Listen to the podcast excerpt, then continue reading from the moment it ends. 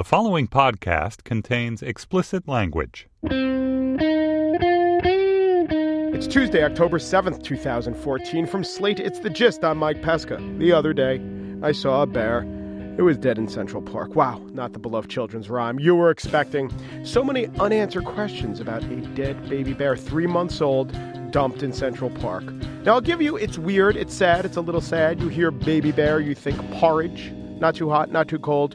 You don't think body was spotted in the early morning hours, appeared to have been dragged to a thicket of bushes, which is actually the case with this bear. In the pictures I've seen, there's this cordoned off area, a team of like five or six concerned looking officials.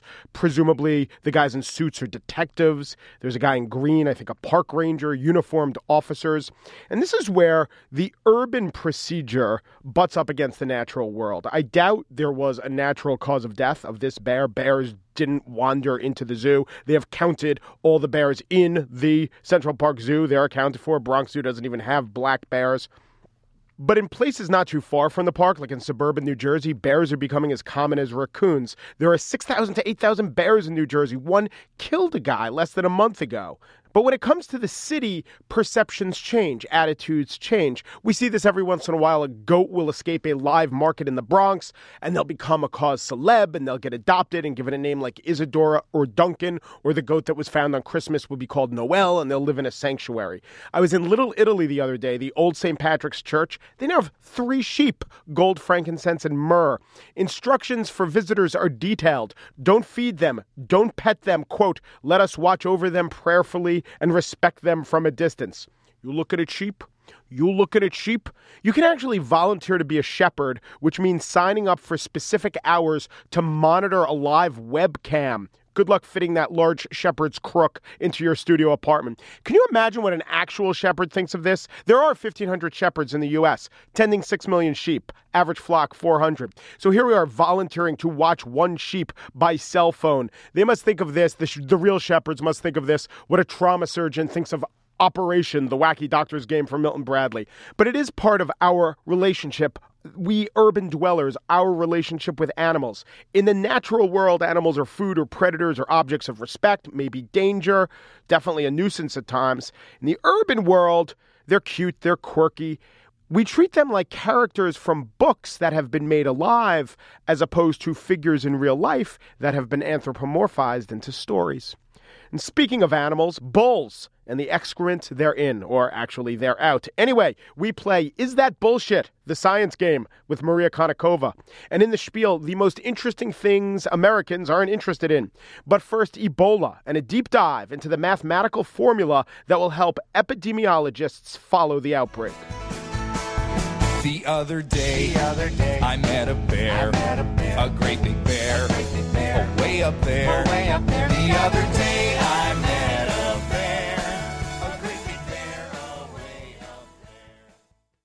R naught. It is a capital R with a subscript zero. It is a number, really a mathematical concept. It's going to tell us everything we need to know about Ebola. Will R naught or not? The number's a little less simple than I've let on. Trust me, it's being calculated, it's being used by epidemiologists. It's a tool, it's not a so- solution, though.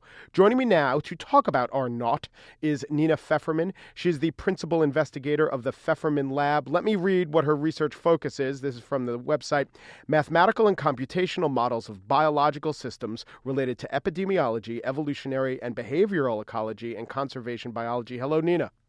Hello, thanks for having me. So, when it comes to Ebola, what sorts of things are you looking at before we even get to R naught? With Ebola, really what we're looking at right now is the behavioral aspect from my lab's perspective of what can we do to affect how people are careful around the virus, how people behave in terms of managing their own risk, and trying to predict what that what impact that will have on transmission if and when it gets to different places. Oh, and so where's the math come in with that? Ah, so math is everything with that. So the good news about epidemiology is that for infectious diseases, we're actually really good at using mathematical models to predict how many people will get sick, when will they get sick, where will they get sick, as long as we know the, the three big input questions. The three big inputs that we need in order to, to be able to make those predictions are, as you say, the R naught of the disease. That's sort of the epidemiological properties of the disease. How is it passed? How often does one case spawn a new case? That's one big piece. The second big piece is the immunological and physiological profile of the population in which it's circulating. So, how healthy are people already? Have they seen a related disease before which gives them partial or, full immunity? Is there a vaccine available and have people taken it? Those kinds of questions. So, that's the, the host profile. And then the last one is the behavioral profile of how do people behave? Uh, do they still touch each other? Do they still travel the same way? If we know those three big pieces, we actually have some really fantastic mathematics that can basically tell us with really good accuracy, and we've shown that over and over again with different outbreaks of different diseases in different places, uh, both historically validated and in predicting ongoing current outbreaks for the last 15, 20 years or so, uh, we're really pretty good at figuring out where diseases will get when and how bad they'll be if we know those three things. They seem also interrelated. So you say the R naught, which is how they spread, but doesn't isn't that affected by the populations that a person will come into contact with? How can you say, oh, this is how many people uh, will be affected? What if the, that person is working in a nursing home and he comes into con- contact with question. yeah, he comes Mhm. into contact with people with bad immunity, and what if he's you know a rural farmer who almost comes into contact with no one? That is a great question. So, so that is in fact a huge portion of the research, and it, it, it brings up a really good question about that value R naught that we're we, we're going to get to in a little bit apparently. But there's a theoretical R naught, which is simply a property of the disease itself, and it's assumed essentially to be in a vacuum, so that we get to talk about it without worrying about those contact-based issues that are transmission and behaviorally based, which is simply essentially how infectious is the disease you assume that the other two pieces go away. You assume there's no immunity, there's no treatment, there's no differences in health among a potential puddle of people. And then you inject one sick person and you assume that they mix all of the time with everybody. How many new cases is that likely to, to bring up? And that's actually why R naught has the R as the name. It stands for the reproductive value. It's essentially the same as asking how many baby diseases does that disease get to have? Mm-hmm.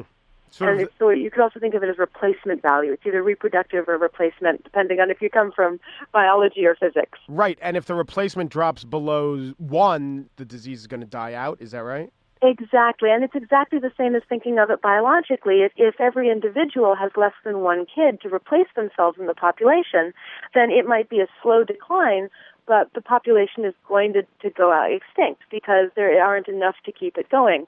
Um, it, because humans reproduce sexually, usually we think of that as, as every pair has two kids, but really it boils down to what is the expected number of kids that each individual produces to replace themselves to keep the population going. So if that number goes below one, that means that each individual in the population will produce less than one person to replace themselves. That's not sustainable, which is why that R naught is a really good theoretical threshold. Because if it's less than one, we know the disease is going to die out or become low level endemic. If it's over one, then we know that each disease is having more than replacement value of itself babies. That means that the number of, of diseases in the disease population are growing. Ebola's is between one and two, so it's not a very virulent disease, right?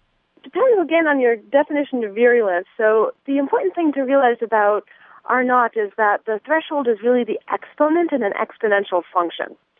And, and what an exponential function means is that the rate of new cases of the disease is going to be proportional to the current number of diseases.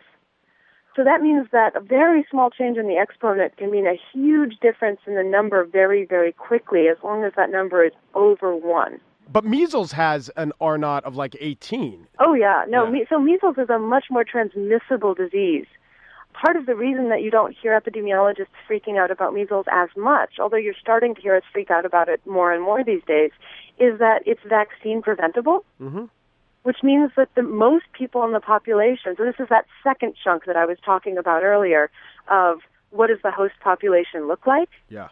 There's already a lot of immunity, which means that even though R naught is much bigger, that's that theoretical R naught, where if you took a whole bunch of susceptible people and put one person with measles in there, we'd expect 18 new cases. But in the developing world, there's really nowhere you can go to find 18 people you could come in contact with to give them the disease.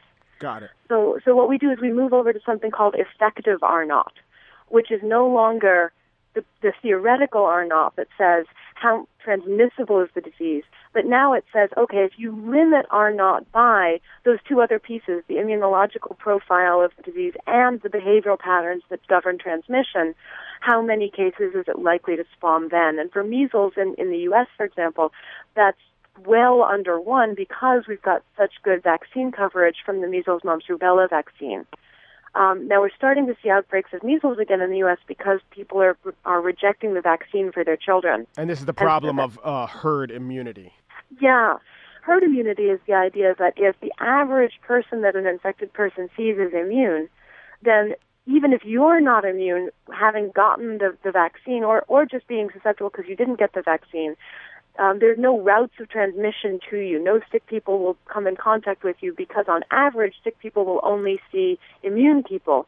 Then the disease will die out before it would get to you, the other susceptible person. Going back to a second for R naught, is this calculated by looking at the disease in a petri dish, or is this calculated using real life and factoring all the other factors we've talked about? What a oh, that's a fantastic question. Yeah, so it's definitely not a petri dish calculation in an ideal world, scientists would just be able to, to wave our hands and go, oh, the R naught for this disease because we've seen it in a perfect setting where we controlled all of the other variables and then we just saw what it did. Then the theoretical R naught is this number. But in practice, the only way to do that, it really would be to see it circulate among a crowd of susceptible people, and that's, if nothing else, a really unethical experiment. Mm-hmm. So we have some R naughts that are experimentally determined by some really questionable human trials in the 1930s and 40s for things like the common cold or the flu or some gastrointestinal diseases right. where really scientists did get people to sign up for trials to say, come stand in a room and have someone sneeze on you. So, by the way, once we're done wringing our hands about how un- how unethical they were, did, did the information help us? um, it helped a little bit. It didn't help in ways we couldn't figure out right. in other ways. Okay, good. Thank God. I didn't want the Joseph Mengele seal of approval with any of this. Yeah. Right. Yeah. No, no. So it, it is the case that there are a lot of good shortcuts if we had no ethics to guide us, but mm-hmm. they are only good until you start worrying about things like, oh, God, that's a horrible thing to ever do to anybody. We should never do that. Express it however you wish, or if you don't wish, but you're an expert. Maybe give me the most likely way that Ebola will play out. Maybe you want to say there's a X percent probability it will have almost no effect. There's an X percent probability we'll hmm. have some sort of contagion. Go ahead. So the the big thing to me that I don't know how to handicap the percent for how Ebola will play out globally is does the world get its act together and really help in Africa now? And the depressing part of the answer to that so far has been we've known that this is coming at least for four or five months probably more like six or seven. I was having conversations with colleagues back in February or March going, oh, this one's going to be bad. That's a long time for the nations of the world to not get their act together and show up and help in a practical and meaningful way. So a lot of my intuition about what's going to happen over the next couple of years as this plays out globally depends a huge amount on whether or not we successfully intercede now in Africa. And it's already, I mean, the world is seeing it's already too late to make sure this stays a within Africa problem uniquely, but it's still a vast majority in Africa problem. And right now, the globally could make sure essentially that we we really help out on with regional control, and it doesn't become a widespread problem anywhere else this time. Nina Fefferman, the principal investigator of the Fefferman Lab. She's interested in, among other things, the effects of stress on population in fluctuating environments and how best to maintain human societal infrastructure in the face of pandemic disease. Thank you, Nina. Thank you.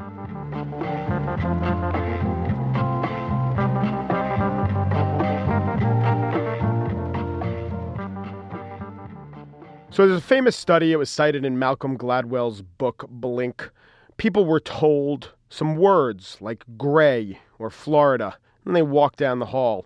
And the people got words that were associated with old things walk slower than the people who got quick, jaunty words. Other examples of this people who were asked to engage in abstract thought are more willing to agree with the idea of killing one person to harvest organs. If you start thinking about money, you're less likely to help strangers who dropped a pencil. I was just reading this study. Is love a journey or perfect unity? It seems like they've made quite a few leaps. So joining me in this leap is Maria Konnikova. She covers science for The New Yorker. She joins us, oh, every other week or so to discuss this in our frame where we call it Is This Bullshit? So, hello, Maria. How are you? Hi, Mike. Doing well. How are you? I think this thing is is it called framing? Is it called I mean, these experiments that I see all the time where they're asked to evoke an idea and those who evoked a certain idea felt a certain way. That's like framing, right? Well, that's framing and priming. Priming. So the the original um, study that you talked about is probably the most famous example of this. Um, it was done by John Bargh, who's a psychologist at Yale University, and it's called the Florida effect. The idea is that our environment constantly affects how we feel and how we act. And so, if you can have subtle cues in the environment, they can affect our walking Yeah. or you know our heart rate So it does seem that that study, which is from the mid 90s, was very much just trying to see if priming is a thing. it's caused this crisis in social psychology Really? are our effects replicable or basically are they bullshit Well, well, have other people try to tell people have. Florida and gray, and it see- hasn't worked It hasn't worked. so i personally think that priming is real Yeah. So there is such a thing as subtle effects in the environment which will affect how you feel. For instance, Schwarz, whose study you cited last, did this really famous experiment with Gerald Clore back in the early 80s where they had people basically ask them how they were feeling and how satisfied they were with their life on days that were rainy or days that were sunny. And they found that people were much happier and reported higher life satisfaction on sunny days than on rainy days. And they didn't realize that the weather was affecting their answer to this question, but it was. Mm-hmm. And that's been replicated many, many times Yeah. over. And that whole theory is called mood as information. And I think one of the problems with the Florida effect is it's so incredibly well known now. You know, if you stop 10 people on the street, I'm guessing some of them would actually know what you're talking about because Malcolm Gladwell has popularized Right. it so much. And if they know it, it's not going to work on them anymore. And it will be easy to stop 10 people if they have just seen or heard the words gray in Florida because they'll be walking so very slowly. All right. exactly. It does seem, though, that I don't want to throw this survey under the slow moving bus of retirees going to the casino. But they seek to ask, is love a journey or unity? And the only way they get at this is to prime people with words about love and journeys and unities.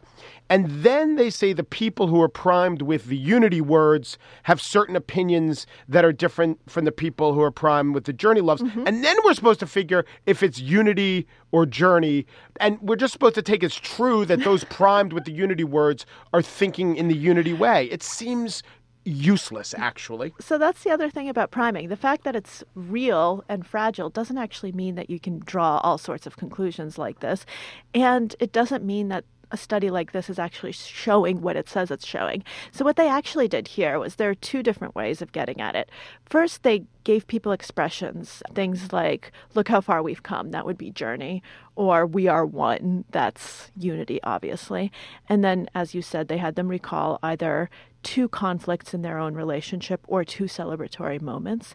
And then they asked about satisfaction. And what they found was that people who are looking at it as, you know, we are one, you know, one mm-hmm. soul, et cetera, et cetera, are less able to deal with conflicts immediately after.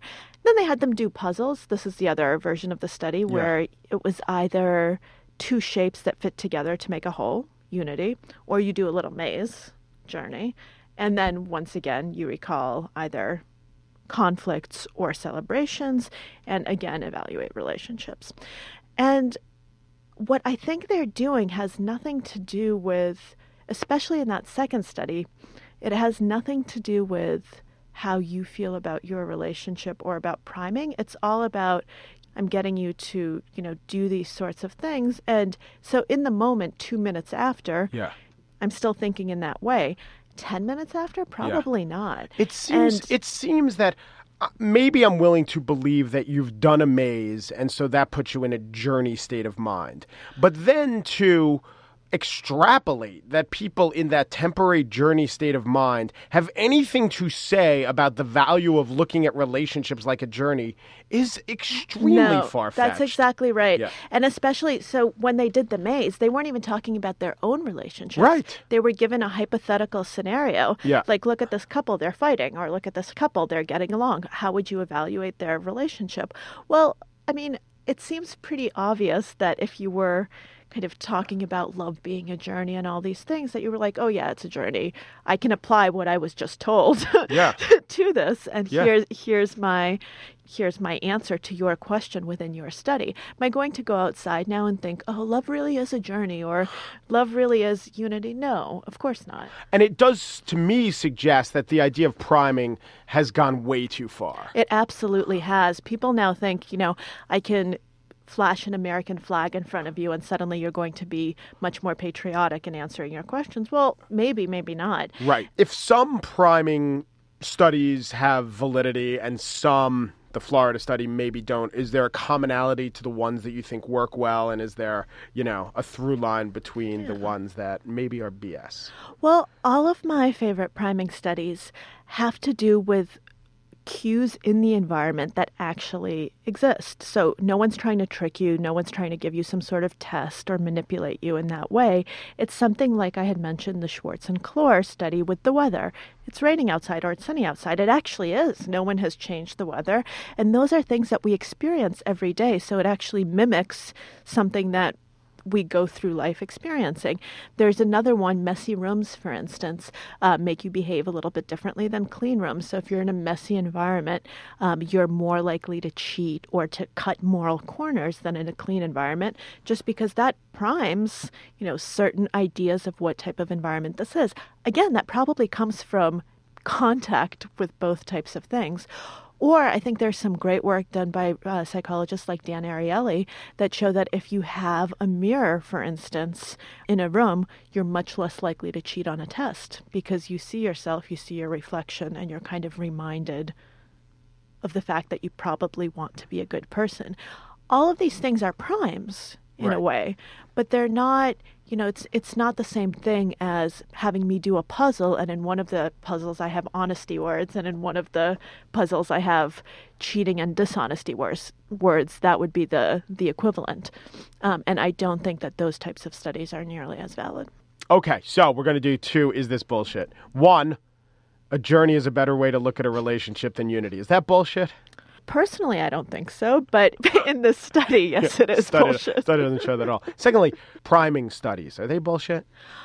A lot of them, unfortunately, are. Priming, I think, is not bullshit as a concept, but a lot of these studies really take it too far and don't show what they say they show. By saying the word bullshit, am I subtly priming you to believe in bullshit? And to embrace the word. Yeah. All right. And I- other swear words, probably. fuck yeah. All right. Maria Konnikova comes by every so often. She plays Is That Bullshit? She covers science for The New Yorker. She sullies her reputation a bit on this show. We love her for it. Thank you, Maria. Thanks, Mike.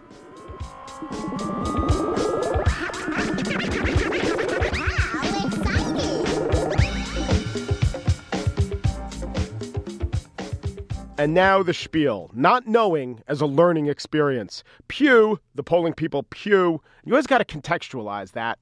Even if your mind doesn't naturally waft towards the general notion of odor when you hear Pew, there's of course Pepe Le Pew. I always want to say Pew, great pollsters, the guys at Pew. They ask questions to Americans. They have a study out. From ISIS to unemployment, what do Americans know? They gave 1,000 Americans 12 questions. If anyone got all 12 right, they could risk it all in the bonus pollster round or settle for a dinette set. No, actually, they were trying to find out what people know about current events and actually to find out things like do Republicans know more than Democrats? Yep, a little. If college educated people know more than less educated people? Yes, especially on questions about Common Core in Ukraine. Do the old know more than the young? Generally, yes, exception. The youngest group of people were the most likely to know that 15% of Americans lived under the poverty line. But I was most interested in the economic questions. The question that was the easiest for people who took this quiz to get right was an economic question. What's the minimum wage? Choices five and a quarter, seven and a quarter, ten fifty, twelve fifty. 73% of Americans knew that it was 725. It was one of the three questions on the quiz that most people got the right answers to. The other ones where the majority knew was that ISIS was operating in Syria and that Ukraine was once part of the USSR. But the three questions that the public performed the worst on were also economic. Who is the chair of the Federal Reserve? What does the government spend more on? The choices were Social Security, the national debt, foreign aid, and transportation. And finally, what percent of Americans live below the poverty line? 5, 15, 25, or 35 percent. Now, what's interesting about all the wrong answers is that they weren't just wrong. They were worse than randomly wrong. If you asked monkeys these questions, about 25% of monkeys would get the answer right. And when you factor in that in real life, there have to be, I don't know, 10, 12, whatever percent who solidly know that poverty afflicts about 15% of Americans or that we spend the most on Social Security, we have a worse than random number. People are worse than random at picking the right answers to these questions. In fact, on that poverty rate question, the right answer was the third most popular choice. More people said 35% of Americans were at or below the poverty line, and 25% came in second. I would venture to say it's probably a reflection on the news media playing up bad news, emphasizing the very real gap between rich and poor, but also giving the wrong impression that twice as many people are poor as actually are poor. Also, let's factor in the fact that the poverty line is pretty low. Maybe 25% better reflects a level that other Americans would think of as poor. Anyway, the other question about what the government spends the most on is extremely telling, and it's frequently reflected in polls. Foreign aid was given. That was the most popular answer given. 33% of respondents thought the U.S.'s biggest expenditure of the four things listed was foreign aid, and 26% said that servicing the national debt was the biggest expense. Only 20% knew that it was Social Security. How wrong is it to say foreign aid?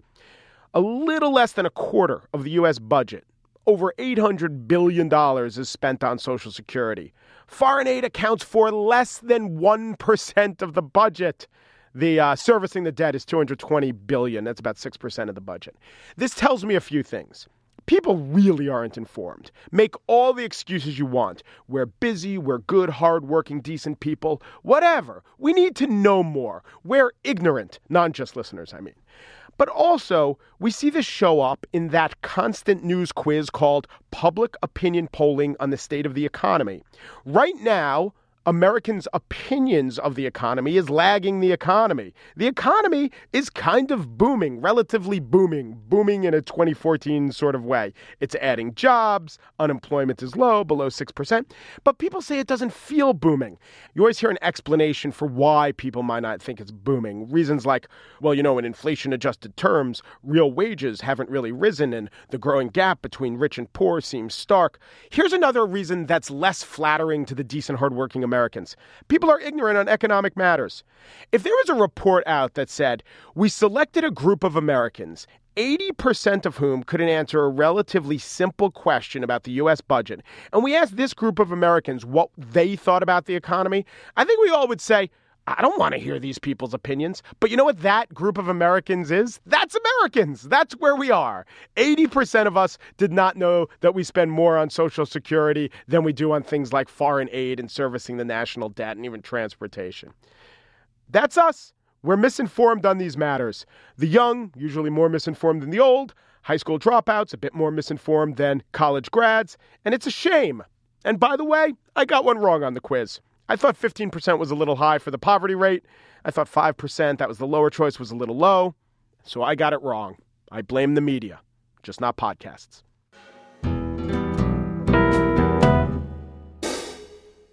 That's it for today's show. I want to mention this. If you're listening to this today on Tuesday, tomorrow is your chance to see me, to hear me live Wednesday night. Now, if you're hearing this on Wednesday, it's tonight. If you're hearing this around 8:07 p.m. on Wednesday, your chance was 7 minutes ago, but it'll go for another hour and a half. I'll be in Brooklyn. I'll be talking sports with my hang up and listen buddies, and I'm going to talk about the 1988 World Series. I will mock Joe Garagiola. Joe Garagiola humor, you don't want to miss it. Go to slate.com slash live for ticket information about this event. Andrea Silenzi is the producer of The Gist. She has been known to fawn over fawns, but if you look closely, you can see that she's cowed by manatees. CCAP. Andy Bowers is executive producer of Slate Podcasts, claims a solid alibi on the bear thing, but he had motive, he had opportunity, and a powder test shows the presence of honey on his hands within the last 48 hours. We're on Yo, get that app, subscribe to Podcast. We'll tell you as soon as the show is ready. You get an email to this effect too. That's at slate.com slash gist email. Our Facebook page is facebook.com slash slate gist. I go there, I don't know, I'd say just about every day, interact with people who write and complain and criticize and kvel. Our Twitter feed is Slate Gist. Email the gist at slate.com. Quick pledge drive mention. We're asking you to pledge to sign someone else up for the gist, to go into their device, ask them their permission, obvs, but actually sign them up. They will thank you. I gotta say, I never wished harm on a bear or a cub in my life. Well, maybe once, Shawon Dunston. He literally ran the other direction when I asked him a question he didn't want to answer, but I have no ill will towards bears. Thanks for listening.